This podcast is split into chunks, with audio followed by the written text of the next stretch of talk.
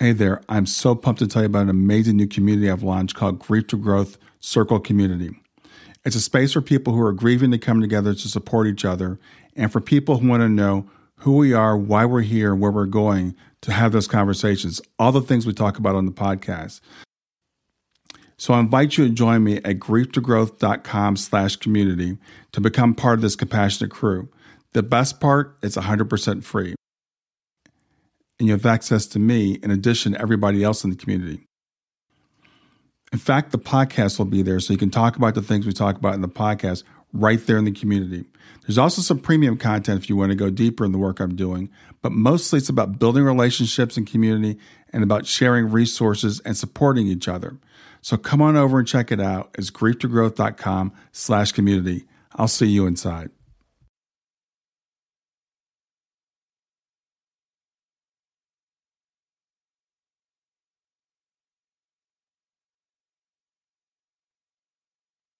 Hi there. Welcome to Grief to Growth podcast. Your host is Brian Smith, spiritual seeker, best-selling author, grief survivor, and life coach.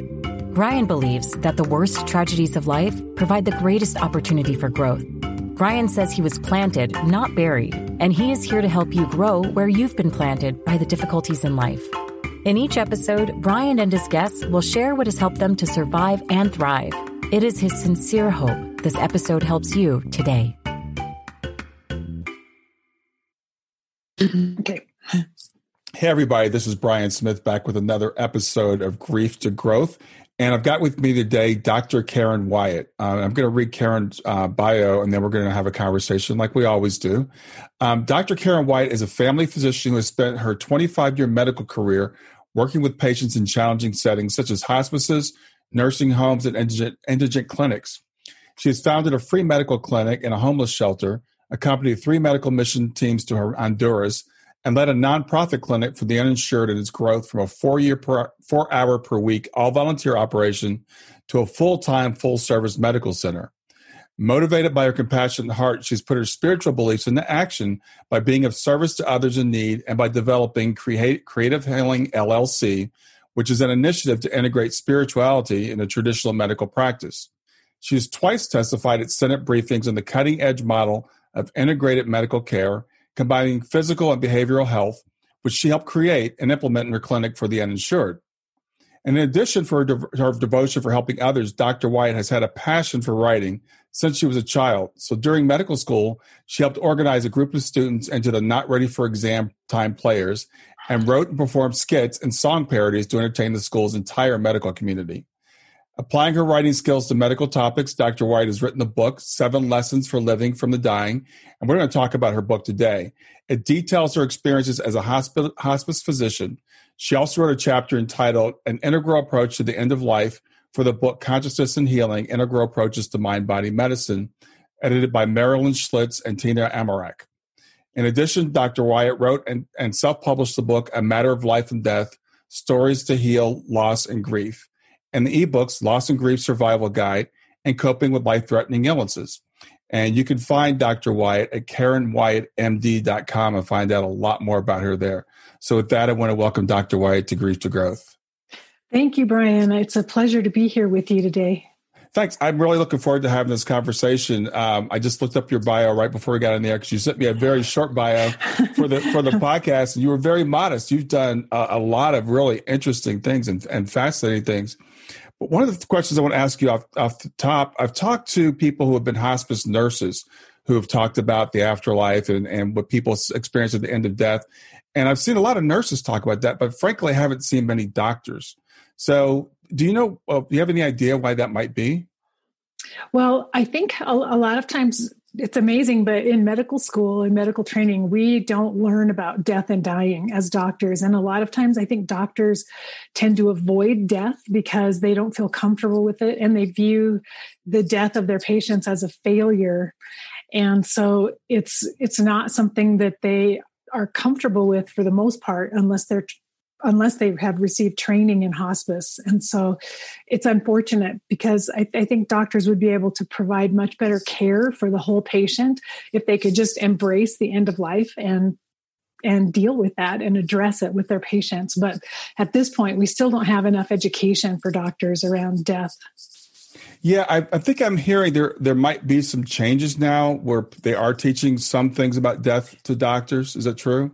Yes, it's starting to change. And a lot of medical schools and residency programs are incorporating some, at least some workshops or, or modules on death and dying. But one problem is it's a kind of a lack of people within the profession who are ab- actually able to teach it, who actually have enough experience to be able to teach the students. So sometimes the faculty members who are teaching about death haven't had that much experience with it themselves. They're just trying to create a curriculum. So it's it's changing and it will get better over time. But yeah, I was wondering about that because I was wondering if it's like because the doctors aren't around when patients are dying, it's typically the nurses, or if it's the training because doctors are you know they're they're so scientific and materialistic, or if it's just the, like you you touched on it's just that death is seen as the ultimate failure if you're a doctor, I would imagine.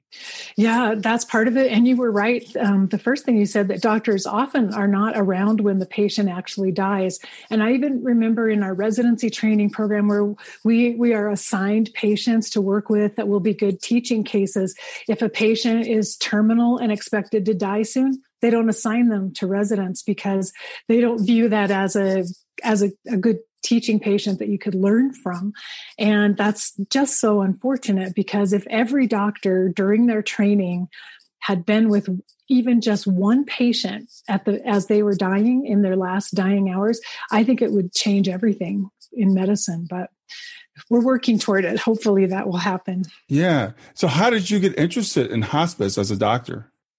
Well, um, it's my story came about because of tragedy and grief with which I know you're familiar. Um, mm. I was I trained in family medicine, and so I was a young doctor, and just had just started in my practice. I had my own clinic, and my father died by suicide, mm. and it was absolutely devastating to me um, just as as it would be for anyone losing a father mm-hmm. in that way but uh, for me in particular as a doctor and in my medical training i'd done extra training in psychiatry and mm-hmm. psychology and to know i couldn't help my own father with his depression and i couldn't save my own father yeah. it really shattered me so I, I was dealing with a huge load of guilt and grief both that i was carrying and ultimately i wasn't i wasn't getting better for three years. I was floundering um, not functioning very well as i was carrying all this grief. And i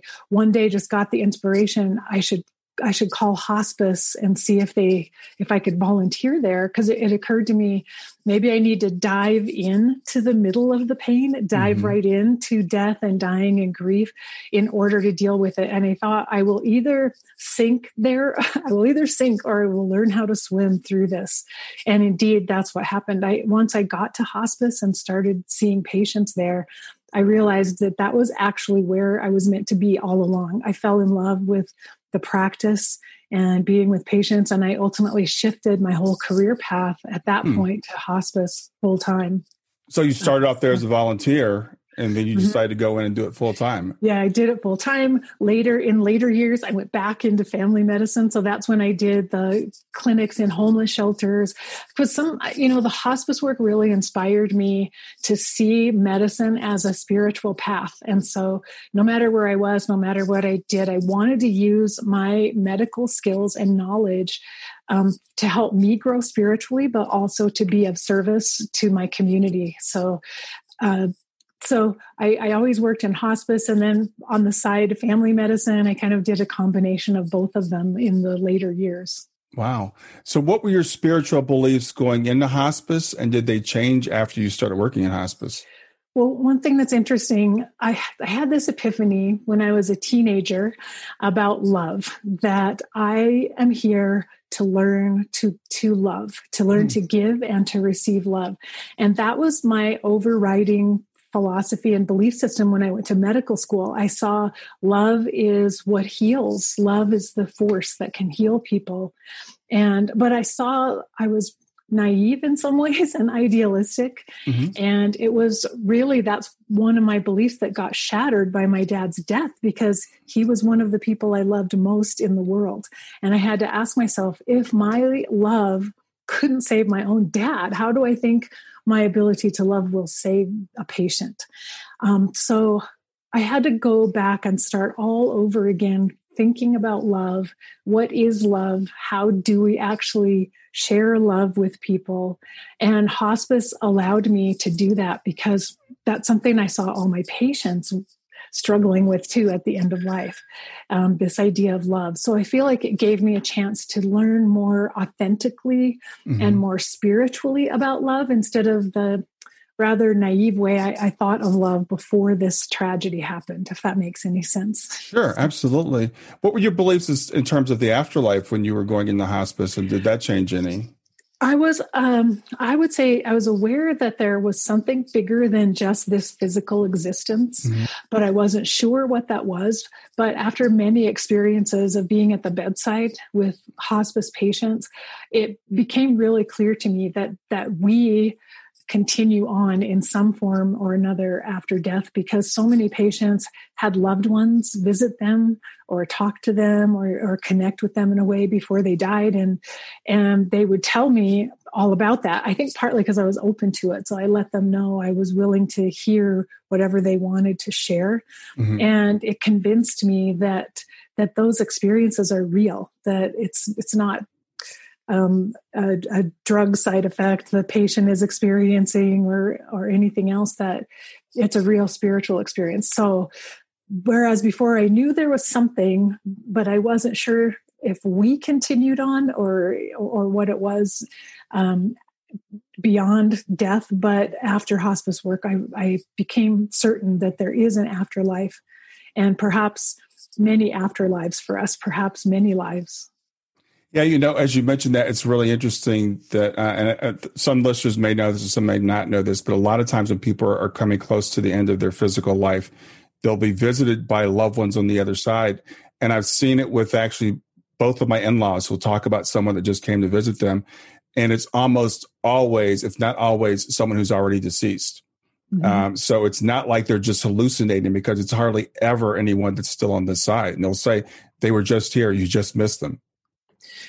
Yes, yes. I, have seen it over and over again. Mm-hmm. Uh, also, some patients tell me that they had gone somewhere else, that they themselves had traveled somewhere else, mm-hmm. and they came back from there and wanted to talk about it. So it was similar to a near death experience and talking about seeing lights and feeling love and how beautiful it was.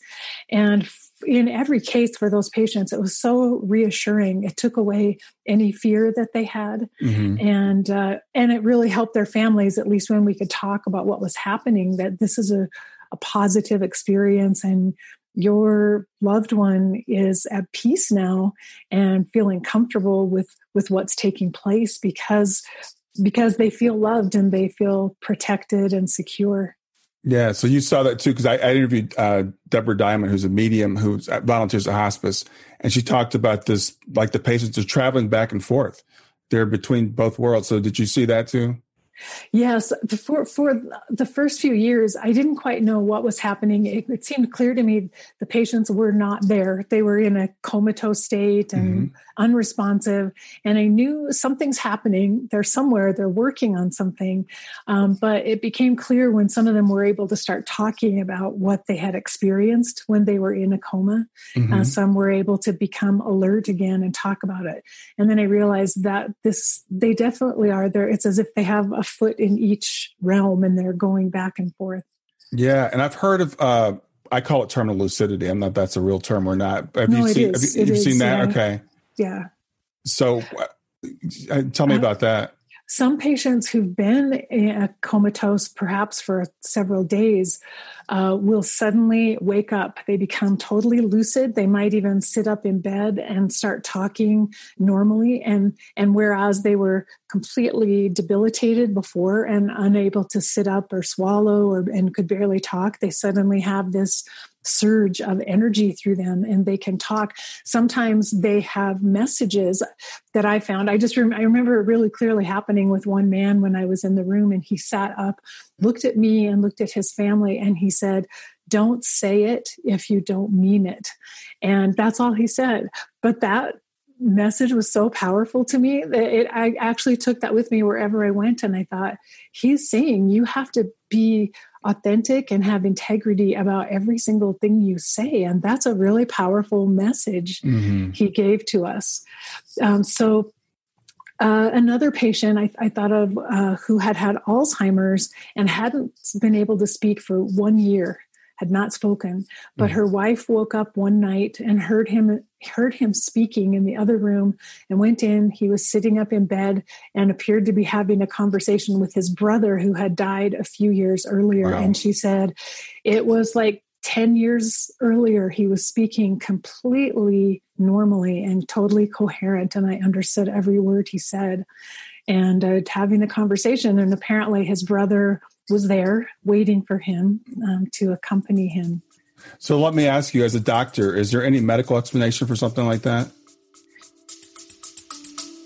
Stay with us. We'll be right back. Hey there, I'm testing out a new feature. I'd love to get your feedback on it. It's called Fan Mail, and you can send me a message right from the show notes of the podcast. So look for the link that says send me a text. You can ask a question for a future podcast. You can suggest a guest or just give me any feedback you want. Just remember, it is one way. I can't text you back, and I will not have your name, your email address, or your phone number unless you include it in the message. Let me know what you think. Well, I don't think so. I mean, I don't. I don't think that we can explain that happening uh, based. I, I, mean, it hasn't really been studied thoroughly, you know, mm-hmm. because those those events are rare enough, and so we don't know what's happening metabolically for the patient. But I really believe that it's something spiritual that science will have a hard time measuring and addressing and looking at. So that that's what I see. It's something that's beyond the physical realm, and that's what makes it so hard for science to explain or even study. Yeah, because I think about like an Alzheimer's patient, and, I, and I've heard of that. Someone who's been nonverbal for for a year or more, and we say it's because their brain is you know deteriorating or has the plaque or whatever it is that's causing this and it's so it's like that suddenly goes away right before they before they before they transpire. It's like it, it's like um, like you said almost like a boost of energy. I kind of view it as i look at the brain as kind of a reducing valve. It filters consciousness and it seems like at that last burst it's like the consciousness just kind of breaks through or breaks free of the brain or something. Yeah I have I've had this image in my mind as people die that the physical body begins to dissolve away and fade away in some mm-hmm. ways so that mm-hmm. the spiritual body becomes more and more evident and more and more powerful in a in a mm-hmm. sense and yeah. so that we can not we can see it more but also hear hear from it like it's it functions um, to a greater and greater extent as the physical body begins to fade away so, um, after you did this hospice work, what what inspired you to write the book, uh, Seven Lessons for Living from the Dying? It, it became clear to me over time. I, I almost had the feeling that I'm being I am being given certain patients mm-hmm. and to follow and to go on this journey because they're they're teaching me things I need to know that I need to learn for my own life. So it was as if I was in this curriculum in a way in hospice learning from every patient. And over time, I saw how powerful those lessons were I was learning and how much they changed my life, mm. in, including helping me deal with my grief and learn how to carry that grief with grace, but go on and still have a productive life. And so I ultimately uh, heard from several patients who told me they were just now learning things at the very end of life that they wish they had known their entire lives. Yeah. and they said but we are not able to share these things with other people. We won't be here. And so a couple of patients said would you would you tell people my story? Would you share this with others? Oh, wow. and that's when i knew i need to write this in a book. It took a long time for me to actually get it written but i mm-hmm. knew that someday i needed to share these stories and talk about these lessons So, um, of the seven lessons, we we won't have time to go through all of them. But if you had to pick one, which which one would you want to talk about? Well, I would say the lesson of forgiveness as one of the most powerful lessons for me personally, and also for my patients. It's something I saw uh, essentially every person working on at the end of life, trying to mm. figure out how do I forgive people that have harmed me in my life? And how do I feel forgiven by others or forgive myself? And most of them said they just did not want to carry with them any longer the burden of anger and resentment that hmm. they had been feeling. So I saw them working on how, how do you do it? How do you let go of something and how do you forgive someone? And it impressed upon me that that's something i wanted to start working on now earlier not waiting till my deathbed to yeah. work on. And i really do believe that forgiveness is one thing that can it can change our physical health but definitely our emotional and spiritual health as well if we learn how how to practice it. And and it's a lifelong practice that that really we we have to work on a little at a time every day yeah, it's one of those things that I think we all know we should do, but some of us really struggle with it. You know, how how do I do this? Do you have any any insight into that? Well, uh, one of the things that I've learned is to first of all set aside the idea that what has happened in my life shouldn't happen and that included my father's death that was one of the mm-hmm. the biggest things i had to forgive my father for taking his life i had to forgive um, God, I guess, for allowing this to happen or mm-hmm. for putting me into a lifetime where I would experience it. And so getting over the belief that things shouldn't happen the way they do is one of the first steps and just accepting that this is this is what happened and now i want to find a way that i can be at peace with it and for me in terms of when i need to forgive another person i usually spend some time trying to put myself in that person's shoes and understand what they might have been feeling or what was happening for them to help me get that perspective. The moment i can i can take a perspective that's bigger than just my own point of view suddenly i can see that there are a lot of sides to every, every conflict and every issue that happens.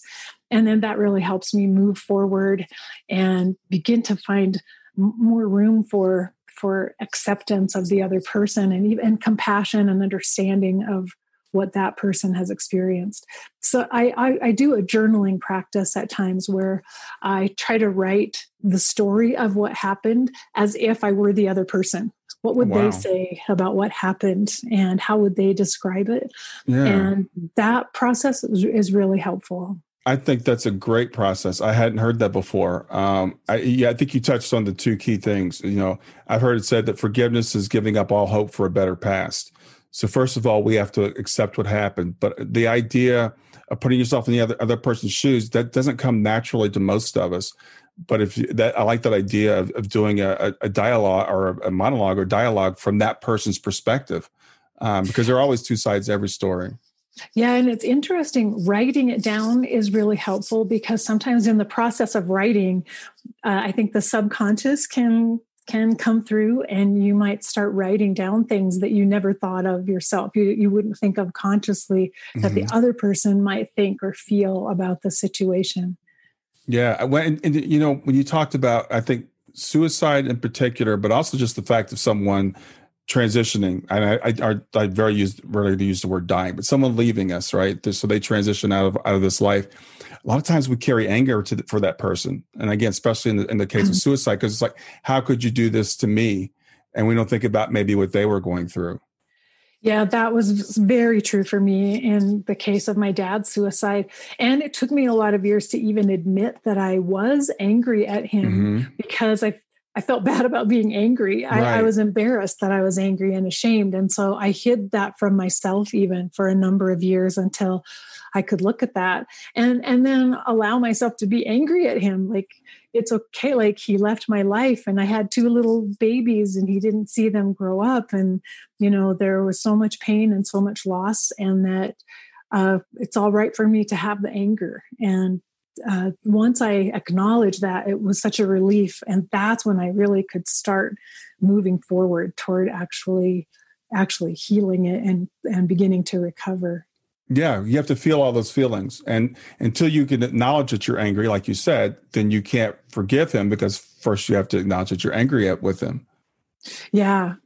Yeah. And I don't know why, I don't know why I I didn't feel that I had a right to be angry. Mm-hmm, I guess I sure. I guess I understood in some ways that he was in terrible pain and that's why he made that choice and it seemed wrong to to be angry at someone who was hurting but yeah I was angry. and so Yeah. Well that's that the rational mind would say okay well I'm I'm not supposed to be angry but we all we have emotions. Where you were human. And uh, so i really like that exercise you, you talked about. Uh, i mean i think they, i think those are really two important keys. So i want hope everybody picked up on that because a lot of times as i said i've talked to so many people that that struggle with forgiveness. I, I know i'm supposed to forgive but i just can't i just can't let this go. And understand that we're doing it for ourselves i think is another important thing that, to understand yeah, that it's actually one of the most beneficial things we can do for our health. And it's amazing the weight that lifts off your shoulders, but also off your heart when you actually have forgiven someone. It really mm-hmm. frees up your energy and to be more in the present moment because you're not keeping alive old anger and resentments from the past. And so uh, it's it's it's a really worthwhile practice but knowing that it takes years like for me and my dad years of work mm-hmm. for that to actually happen but i could see it getting better and better over time. Yeah, it's one of those things if you practice it becomes easier. And i've even heard people say you can learn to proactively forgive. If you get if you get good enough at it you can you can start letting go of things before they they even happen. That's exactly that's exactly what i'm trying to do right now is i've decided i just don't want to add anything any layers to the for all the forgiveness i'm already working on and so right. on a day-to-day basis when things especially small things that happen i just don't want to be mad at the person who cut me off in traffic i just don't want to feel that so i mm-hmm. try right away to say it's not worth it to me to be mm-hmm. angry about that and to to then carry around that negativity so i'm going to let it go yeah i think that's i think that's fantastic. So the, the spiritual lessons in your book how would they apply to people? We're going through a lot right now i think everybody on the planet. So what's something that someone could take from your book now that they could apply you know right now? Well, one of the lessons is to learn how to surrender and just go with the flow of what's happening. And I think I think a lot of us are struggling right now with all the changes that have taken place in our lives. I mean, day to day changes that we couldn't even have imagined in the past. And we really do have to learn that uh, just as we were talking about with the grief you you have to accept that this is what has happened. And so learning how to, to surrender to it and stop trying to change things to go back the way they were before. Yeah. um, and let go of trying to control what's happening and be where we are in this moment the way things are and find a place of curiosity. That's probably what helps me the most is saying this is really fascinating like what's happening right now. It's never happened before in my life. This is something totally new and i'm so interested and curious to see how it plays out. What will i learn from it? What will come next? And for me that's a better place to be curious than to be feeling frustrated over the the things i've had to give up or the things that that have changed that i didn't want to change yeah, and, and, I want to stay with that for a while because I think that's so important because I've seen um, we're all struggling with the loss of control, and I've seen people behaving in very very bad ways, um, blowing up over little things, and I think it's largely because of this loss of control. You know, I, I haven't had to do this before. Why do I have to do this now? Mm-hmm. So, exactly. Yeah. Yeah, I think that's one of the things that we do when we when we've lost control in so many areas we find whatever areas we can have some sort of control even if it's not rational it doesn't make sense right. we may act out in in those ways simply simply just to give ourselves a feeling of still being empowered i think because it's very uncomfortable to feel out of control it's frightening mm-hmm.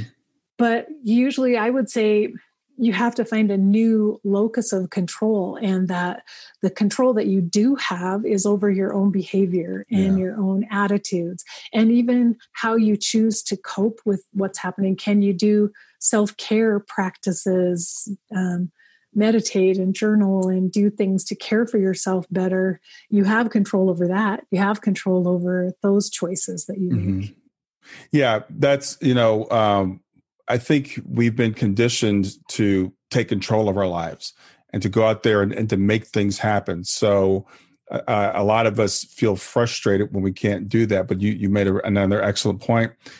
Let's take control over things we can take control over. So what can can I start a meditation practice? Can I start to take better care of myself? Can I decide to how I'm going to look at this, how I'm going to react to this? And that's those are all things that we can control. Yeah, yeah, definitely and so i think that that's that's something to focus on every day. Mm-hmm. and we get overwhelmed easily by all the things that that we don't have control over and it's actually it's sad and it's really hard but at the same time we're being invited into this new space of of creativity and finding new ways of coping and new ways of caring for ourselves yeah, and you you talked about it before. You know, curiosity. What's what's going to come next? Which, um, I guess, if we can take a longer view of things, a bigger view, if we if we keep these seven lessons in mind, we can start to maybe expand our horizons a little bit, as opposed to this is what I can't do today. You know, I just I real I want to I want to go out to eat or I want to go to a movie and I just can't do it. Yes, definitely and i think the other the other lesson that i'm really focusing on right now is the lesson of love. Again to, to even talk about love it always sounds trite i think because we hear it everywhere in our society. And uh, we apply love to all kinds of situations like we love hamburgers and we love cars. Yeah. But but i really do think this is a time in our whole society where each one of us needs to think about how can i be more loving today? How can i bring more love? Because our whole planet is hurting right now.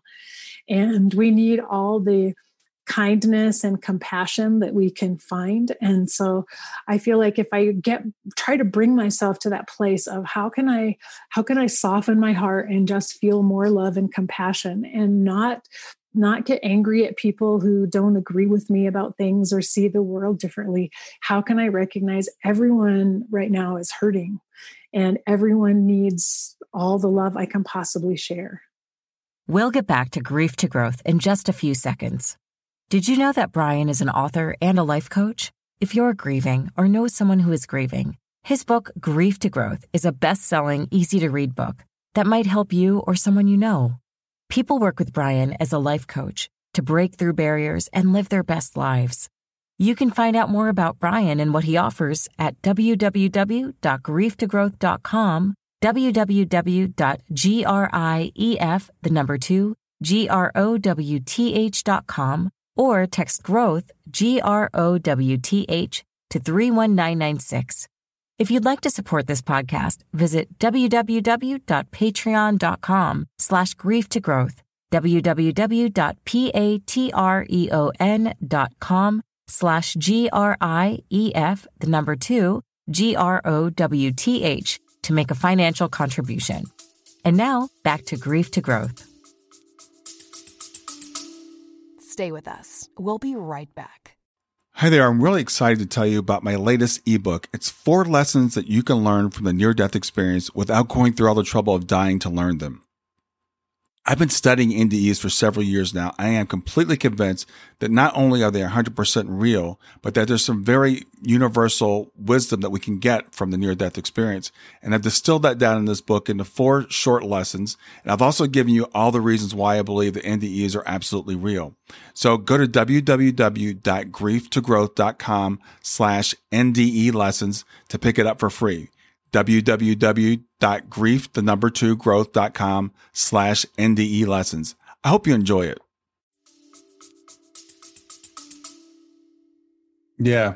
Well, you know, it's interesting because I've interviewed a lot of people who have had near death experiences and one of it's universal. Everyone comes back they they have different lessons and there's about there's about 10 that are pretty, you know, pretty standard, but the number one lesson is always love and they, it, it, they say kind of like what you said. Well, it seems kind of trite to talk about love, but that's really what it's all about. And especially in a time right now when people are just feeling so out of sorts and disconnected and out of control and are acting out. So I think it's really important to keep that lesson in mind that, you know, maybe it's just smiling at someone, you know, or, you know, stepping aside and letting them go first, you know, things of that just, just give, show people a little bit of extra grace. Yeah. And I, the nice thing about it is it's simple to remember. I mean, we can boil everything down to just that one word and that one act. Try mm-hmm. to just remember love. So if you can't think of anything else during the day and everything else is falling apart, keep that as your default default mode. Find yeah. as much love as you can. So, uh, Karen, how can listeners be better prepared for for difficult times that are coming up in our lives? What what kind of things can we do to to get ready for those things? Well, I feel like it's really important to have a spiritual practice of some kind, that we really do need to spend a little time every day intentionally um, looking within and really trying to work on ourselves in, in a spiritual way. And so, so i something like yoga or meditation or journaling just a practice that we give a little time even 15 minutes a day to so that we're always tuning in with ourselves and looking within and working on growing to be the best people we can be. And then um, I think, again, cultivating uh, the attitude that, you know, honestly, in life, nothing lasts, everything changes. Our whole planet has been set up that way. Life wouldn't go on if there weren't changes yeah. and if there weren't death. Death is part of the whole cycle of life. And so, it, the more that we can get comfortable with that idea that everything here on the planet has been set up that way, every living thing will die at some point, and and once we accept it and stop resisting that i think that also helps us to view each moment that we have here as precious mm-hmm. and to be able to make the most of of our time it's, none of us knows how much time we have we really don't know how long we'll be here Right.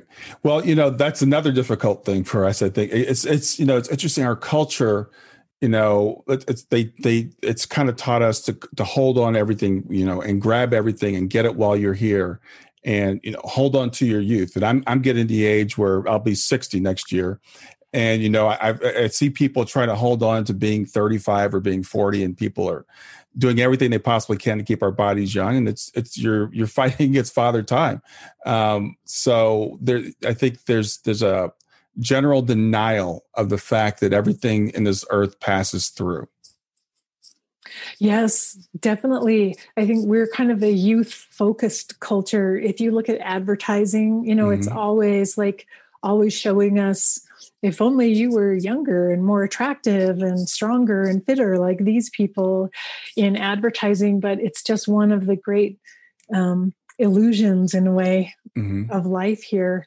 and so for me it's been the most helpful to prepare myself knowing things will change like I, everything feels great for me right now in this moment, but things will change because life is always changing. Mm-hmm. And there will be things I will have to deal with down the road. So I already acknowledge it and I already feel like I'm being prepared for it in a way. Mm-hmm. So it's not going to come as a complete shock to me. I won't feel blindsided if something does happen because because I've been um, working on myself and preparing myself and and I guess what I'm working toward is kind of balance and equanimity and being able to find my way back to being at peace with no matter what is happening in my life. Yeah. But you know, the, the thing is, and the great thing about is what we're talking about is we don't have to give up everything by saying everything pat everything changes and everything goes away because it doesn't mean there's an end, right? There's always something new. And even death is a new beginning. Exactly. That's right. So so the physical things around me in this moment may pass, but yes, not come to an end because the love, the joy, the beauty, all of that's going to continue on and and who we don't even know we have no idea how much more there will be for us when we do pass uh, pass on from this physical existence so you're right i think that gives us a tremendous amount of hope too um, although I, I hurt for the people who don't have that kind of awareness because i realize that um, life can could feel much more frightening if all you see is that is a hard stop. you yeah. take your last breath and that's it, and there's nothing. Yeah, you're headed for a brick wall. I think I I, I feel sorry for those people. I, I really do, and I and I hope this is why I do what I do because I want to give everybody the hope, whether it's uh, you know faith based or based on science or based on philosophy or based on whatever, to understand what we really are as as human beings and you talked about that practice, and I think it's twofold. I think it's one to steel us against those things that are coming up, to give us, make us stronger, so we can endure those things and and and grow through them. But also to every day to remember that this is not all there is.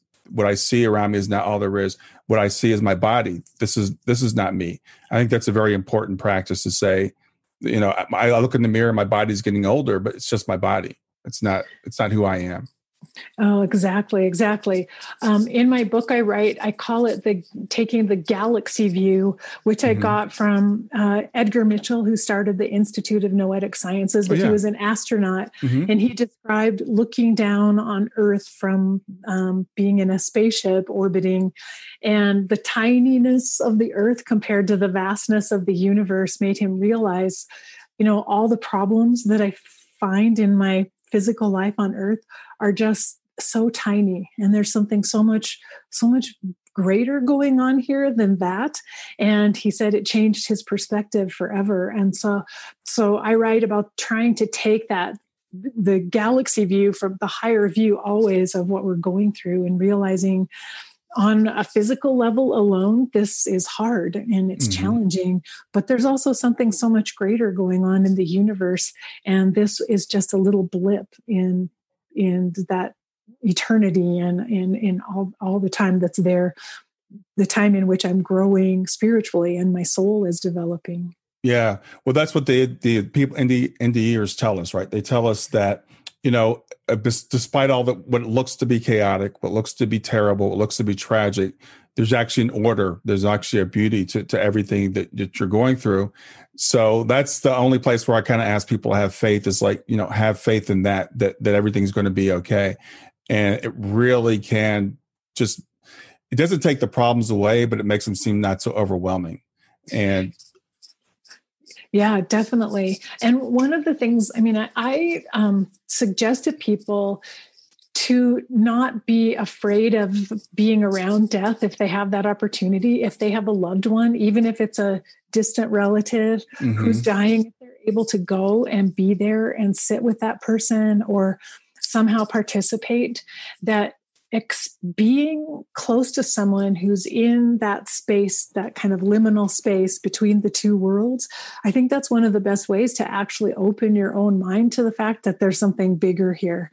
And I don't really have to be so afraid of death. And so I do encourage people to not to shy away. If someone they love is at the very end of of life and they're able to go there and and be with that person it, it could change everything for them yeah, that's um it's interesting you say that because I had I started off with a really big fear of death and had it most of my life, and so um, when I think about being someone who's died, and I've actually stayed away when like when my grandmother passed away, I was in my early twenties, and and I, I just could not be there when it happened.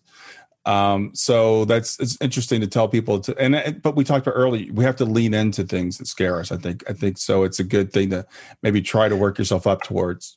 Yeah, yeah, exactly. Um, when my mother died, uh, I took care of her in her home in uh, the last days of her life, mm. and my older brother was not able to come and see her. I, I really wanted him to come. I mean, he he actually he poked his head in for a few minutes and left right away. He couldn't yeah.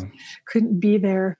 Um, but interestingly, five years after that, his daughter died of breast cancer, mm. and he was with her the entire time. Wow. And so I, I felt like maybe experiencing uh, the fear over, over, our mom's death and looking at that that might have helped prepare him a little bit so he could be there later on so like you said a little at a time and uh, you know we we, we yeah. can get comfortable with it as we go yeah so how do we help um an elderly parent or somebody how do we help them prepare for end of life? Especially if it's someone that doesn't really like to think about that or talk about that. Um yeah, one of the things one of the things that has worked really well for me with my mom and I and I've recommended to other people is to actually bring up the conversation by asking them what it was like for them when their parent died or or another loved one in their lives. Hmm. And for my mom, she really wanted to tell me the stories of when her father died and when her mother died because she had she'd been carrying those stories with her for a long time. Hmm. And that was quite a comfortable way for me to just listen and let her tell me everything that happened and how she felt about it and how what it was like. And from there, I was able to say to her, Well, what would you like to be different when it's your time?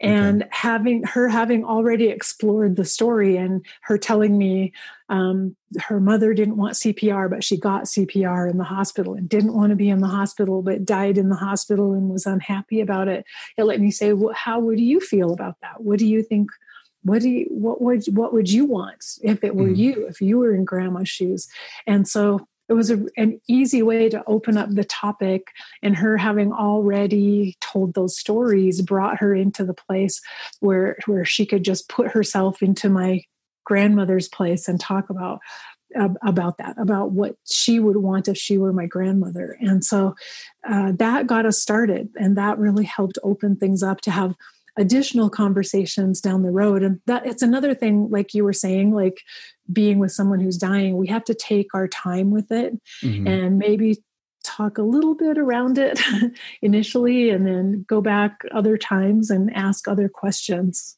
uh, to to try to delve into it more deeply but i found asking them to tell a story 1st mm-hmm. is something that really does open up their hearts and make them more willing to talk about it. Yeah, I think that's a great way to make it a little bit less personal. Um, so mm-hmm. to, to, to let them talk about a third person, um, you know, making their transition, uh, because we again, I think a lot of us still have this this. Um, this fear. I mean, death is a, is an unknown for most of us, and if we don't if we don't study it, you know, like like you have and like I have, uh, it remains this big mystery, and we we fear what we don't know. And so, if we, if we view death as a big black box, you know, we don't know what it is, then we're going to fear it. Yeah, exactly. And then that fear can really kind of take up a large part of our life energy in a way, you know, mm-hmm. because we spend our lives either trying to deny it or or hiding our fear or running away from it. Um, when once we face the fear and kind of move past it, we're so much freer to just live yeah. life and and accept it however it is. Absolutely. You know, I, I, was interesting. I was talking with a friend the other day who purports to be an atheist, materialist, and thinks that, you know, when you die, that's it. It's, you know, lights out. Okay, that's fine. But then this person told me, but I'm scared of dying. And I said, you know, and she's a very rational person. I said, well, as a rational person, you realize fearing non-existence is not rational because you won't be around to know that you don't, don't exist. so you truly don't believe you're not going to exist. And I think that's it's interesting. I was I was talking with Kelvin Chen, who wrote the book Overcoming the Fear of Death. And what the first belief system he talks about is just this belief that we're not going to continue, but people fear it. And I think it's a really interesting kind of uh, paradox, I guess, that we've i think we just even as human beings we can't imagine that we're not going to continue even if we say we do. Yeah that's so true because if we're we're fearing not being here but we're fearing knowing that we're not here. Yeah. we're fearing uh, staring into the darkness and experiencing it after we die but that isn't consistent with with that belief system actually. And so yeah you're, you're so right about that uh, contradiction yeah in, in how they're looking at it that's why I think it's really important. You know, the thing about death is it, it's so uncomfortable for us. It's just it's a taboo subject. You know, um, but it's the one thing that we all know that's going to happen. You know, they say death and taxes are the two things that are certain. It's really only death, Uh, we know as soon as, as as we're born, we have a destiny to to transition. We, you know, as we talked about, everything in this world kind of passes through. So, I really encourage people to face that because I spent many years, decades of my life worried about it, fearing it. And when I finally turned and faced it and started studying it, the more I studied it, the more that fear just went away. Yeah, and I think we're especially disadvantaged in kind of modern Western society because death has been removed from our day-to-day existence yeah. if you think about over a hundred years ago most people died at home mm-hmm. and so even children grew up having had an you know an elderly grandparent die at home and having experienced it and witnessed it mm-hmm. and we're so removed from it uh, when, when, in the past most people died in hospitals. Now more people are dying at home because we've consciously made a shift that direction. Mm-hmm. but also funerals are always outside of the home and away from us. And so so we can distance ourselves as much as we want from yeah. seeing it. Our society makes it easy for us but so much to our detriment. Because as you said it's something all of us are going to experience. It's inevitable and universal. And uh, it's very sad that we go through life not being prepared for the one thing that we can count on is yeah. going to happen. Yeah, and again, I think it comes back to that looking at it as the end, and, and nobody wants to face the end. So if we can start to look beyond that horizon, um, I think that makes all the difference in the world. I also think of it it's the one thing that unites us with every yeah. other human on the planet too. And so when we're getting lost in how different we are from other people if we remember we share this very fundamental characteristic that we will all die and we all have some discomfort or fear or pain around death. And that would be a way that we could connect with anyone. Yeah. we could connect with any human simply by talking about our grief, you know, the, the pain of having someone we love die, that would bond us to anyone. Yeah, and was, that was actually the next question I was going to ask you. What do you say to to readers or to listeners who are struggling with grief and terminal illness? And you just touched on one. You know, grief is also a universal thing. If we're if we're around long enough, we're all going to go through grief. Yes, definitely. And I, I do think it's helpful. Well, I remember when I was in the midst of this like terrible darkness around my dad's death, it was hard for me to believe that anyone else had ever experienced mm-hmm. that. I, I, mm-hmm. remember thinking, I'm so different from everyone else. No one would ever understand me, which it's strange to think that way, but that's how I felt like I was in this completely isolated place all alone. And I, there was no one to talk to, no one who would ever relate to it. Now I look back at that and see, you know, there were people everywhere all around me who yeah. could have, but I didn't know how to get out of my dark space to connect with anyone else. Um, and the one of the things I would say to we talked about already is is being willing to feel all the feelings mm-hmm. that the grief is bringing to you, the pain and the anger, um, to be able to feel all of it because I spent too many years trying not to feel any of the feelings. That's why I got stuck in the darkness. Yes. I was trying too hard not to feel the feelings.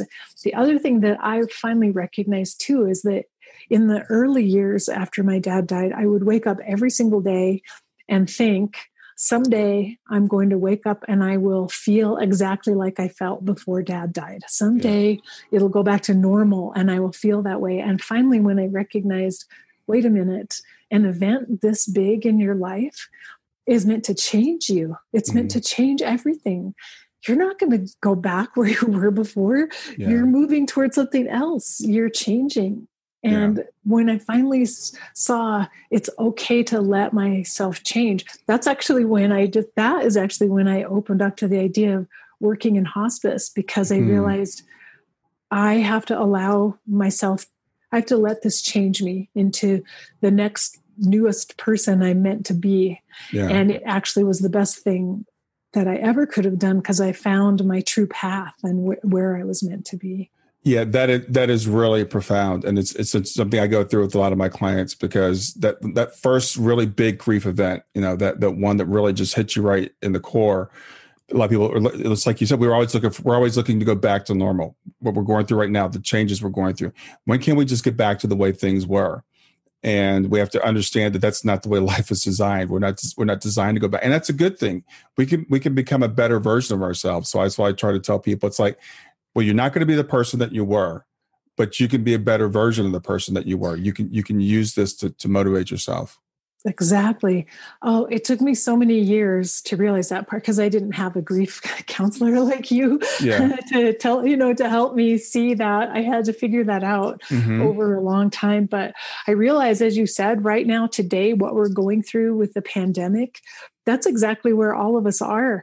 Most people are starting, are counting the days until life will go back to exactly where it was before this all began mm-hmm. but but that isn't really what it's about like an event this big that involves uh, the entire planet it's meant to change us all and that's what we have to look toward is how is this changing me and shaping me mm-hmm. and how is this going to help me become as you said a better version of myself yeah, that's the that's one of the keys I think um, of the spiritual practice we talked about. It is it's looking forward to to to making ourselves into a, to better parts and to really understanding that we're here to expand and to grow uh, and and not to desire that clinging onto who I was when I was 25. You know, if if, if you're 75 and you're the same person you were when you were 25, I think you've missed the whole point of life. Missed, yeah, exactly.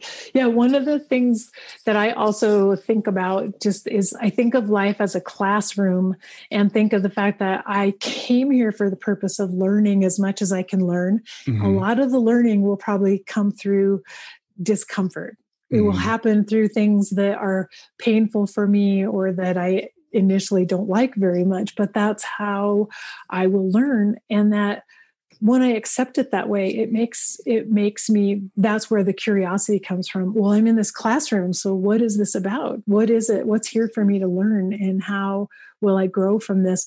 And that actually gives me a lot of reassurance because no matter what happens, I don't stop and spend time thinking this shouldn't be, this should not have happened. Yeah. I don't ever spin my wheels thinking that way. I stop and say, "Whoa, I'm back in the classroom." What's the lesson going to be? What's the what's the curriculum here yeah. right now? And what will i end up learning from this? And many times i have no idea. I have no idea what it, what i will end up learning but it, it comes. Yeah i think that you know it's interesting. That's i think that's a great metaphor but i actually take it literally. I, I, i'm just like you. And i had an event that happened to me literally just yesterday. And it really you know set me back. My, my wife was laid off from her job um, so we're going through this COVID thing. She works in the healthcare field, and they kept cutting her hours and cutting her hours, and finally told her yesterday, "You're not coming back." So I'm I'm lying there in bed last night, and I'm thinking, "Oh, this is terrible. How is this going to work out? What are we going to do for insurance? All that stuff." And then you know, it takes a little while. I mean, it's like the shift is immediate, but then I'm like, "But what's going to come next? You know, what's going to happen next? Maybe something better will come along. It's always worked out before." And what am i supposed to learn from this you know? And here i am advising people on how to do this thing right? So what am, what am i going to do with it?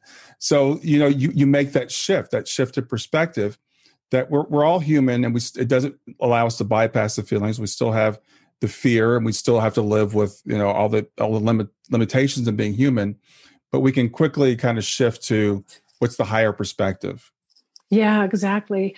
And I think another important thing that I had to learn too is not to compare my journey with anyone else's mm-hmm. journey. Yeah. And I see that a lot uh, with my daughter talking to her, she'll always call and say, But this person had this workout and it was so much easier for her. And why mm-hmm. did it go that way for her? And I said, Well, she's in a different classroom. She's taking a different course right now. Yeah, exactly. I use that, I use that with her to to to help her think like we're all here learning our own things. It's yeah. something different for all of us. And so we just each have to pay attention and and make the most of, of our own lessons that come to us. But they are not going going to be the same as the person sitting next to us. They're on a different track. They're they're learning their own things.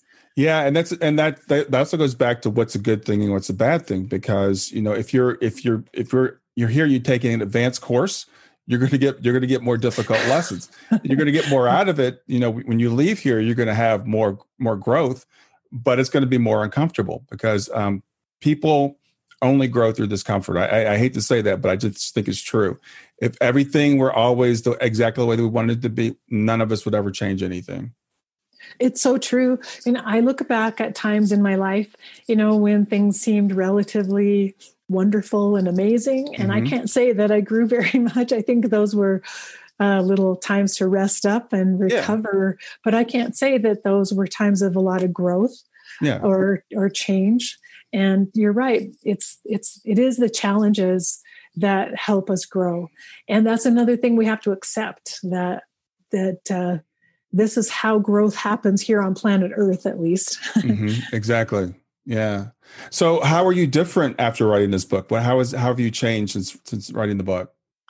Well, it uh, it opened me up so much to become a more spiritual person the person mm-hmm. that i was really meant to be and to to really stop wasting time getting mired down in uh, emotions and jealousy and and things that just that weren't worth my time and mm-hmm. and anger and to start trying to live more authentically and be more vulnerable and more loving in my life and then that helped me in everything that i did immensely you know we made a move at one point um, where I gave up my hospice job, moved to a new community that didn't have a paid job in hospice. So mm. I had to go mm. back into family medicine. Mm-hmm. And I was devastated because I thought, wait, hospice was my path. Hospice was the yeah. thing I discovered. And it's, I'm losing it now.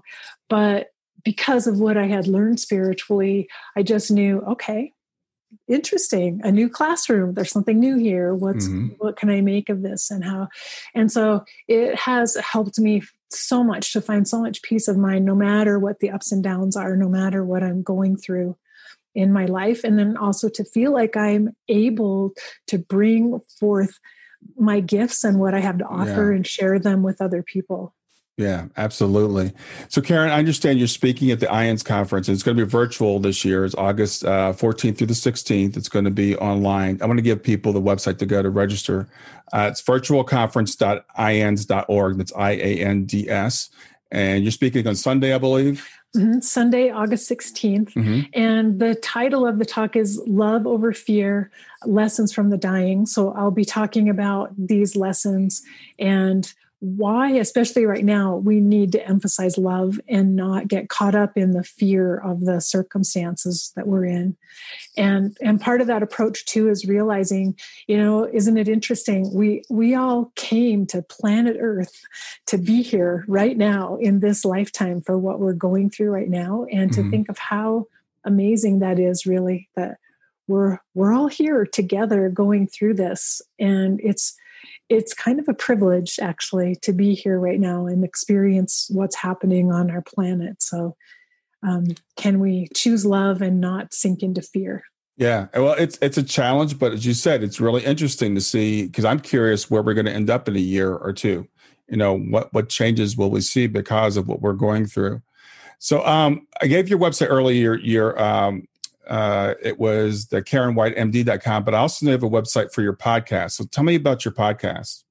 Yeah, I started a podcast. The whole the inter- interviews I started doing seven years ago uh, with basically people who work in any aspect of end of life care mm-hmm.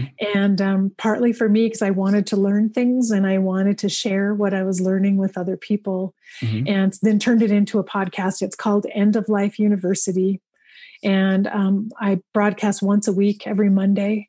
So people can find it on Apple Podcasts, Spotify, the, all the usual places. Mm-hmm. Okay. And uh, if they're interested in listening, but they can also go to the website eoluniversity.com and the, the podcast is posted there. And I have blogs and some courses there as well yeah i'm sure people will be interested in, in, checking it out. You've got so much to say so much so much wisdom uh, so much uh, just it's it's really fascinating to talk to you and and to listen to you and hear you know what you've learned and the lessons that you put into the book uh, which i want to read again. It's seven lessons for seven lessons for living from the dying uh, by yes. dr karen wyatt md karen it's been really great getting to know you and have you on grief to growth.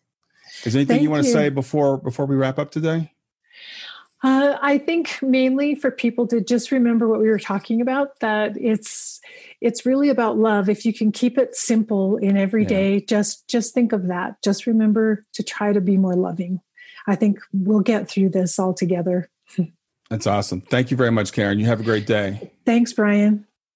Well, I hope you enjoyed the episode. I want to make it really easy for you to reach me. So just send me a text to 31996 and simply text the word growth, G R O W T H. In fact, you can right now just say, Hey Siri, send a message to 31996. And when Siri asks you what you want to send, just say growth. You can do the same thing with OK Google. Thanks a lot. Have a wonderful day. Thanks for listening to Grief to Growth.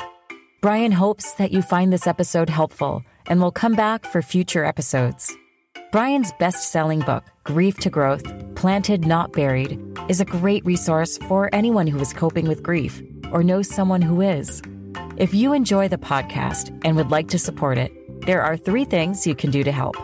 The first is to share the podcast with someone that you think it will help.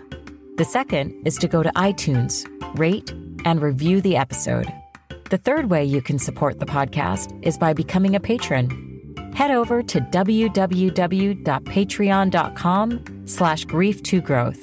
That's P-A-T-R-E-O-N dot com slash grief, the number two, growth, and sign up to make a small monthly donation. Patrons get access to exclusive bonus content and knowledge that you are helping to spread the message of grief to growth. For more about Brian and Grief to Growth, visit www.grieftogrowth.com.